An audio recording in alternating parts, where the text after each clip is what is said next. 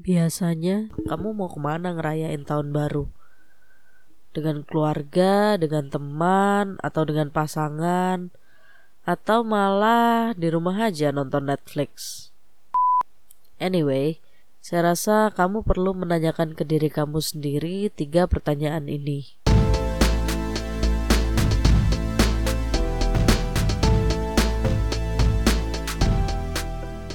Ini adalah tiga pertanyaan yang perlu kamu tanyakan ke diri kamu sendiri.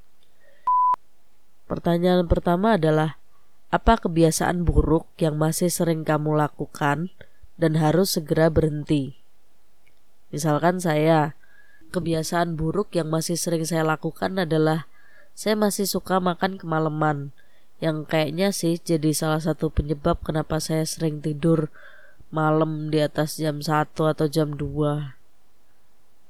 Sebenarnya waktu yang tepat untuk makan malam itu minimal 4 jam sebelum tidur. Jadi misalkan kita set bedtime kita jam 10 malam. Berarti paling enggak kita harus makan malam itu jam 6 gitu. Lalu pertanyaan kedua yang harus kamu tanyakan ke diri kamu sendiri adalah apa kebiasaan baik yang udah kamu lakukan dan perlu untuk dilanjutkan. Misalnya kayak saya kebiasaan baik yang udah saya lakukan adalah bersepeda. Tahun 2018 ini saya lumayan rajin sepedaan. Paling enggak seminggu sekali lah bersepeda keliling kelurahan. Bersepedanya keliling satu wilayah kelurahan ya, bukan keliling kantor kelurahannya. Deket banget itu mah. Target target 2019 nanti saya mau tetap sepedaan tapi dengan intensitas yang lebih sering. Ya mungkin seminggu dua atau tiga kali gitu. Dan berusaha menempuh jarak yang lebih jauh. Naik kelas lah. Kemarin sepedaan keliling kelurahan besok sepedaan keliling kecamatan.